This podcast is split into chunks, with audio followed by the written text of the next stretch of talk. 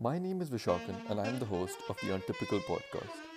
This is the podcast where I talk to strangers about weird things that they're into or just weird things in general.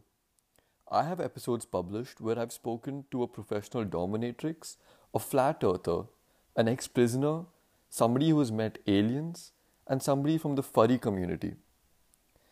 Now, here is where I try to discern myself from the tens of thousands of podcasts out there. My podcast is about owning your story no matter what anyone says. I talk to people who are, who are a part of communities that might not be accepted by society, and I try to remove any misconceptions that people have about those people. So, in a way, this podcast isn't different, it's untypical.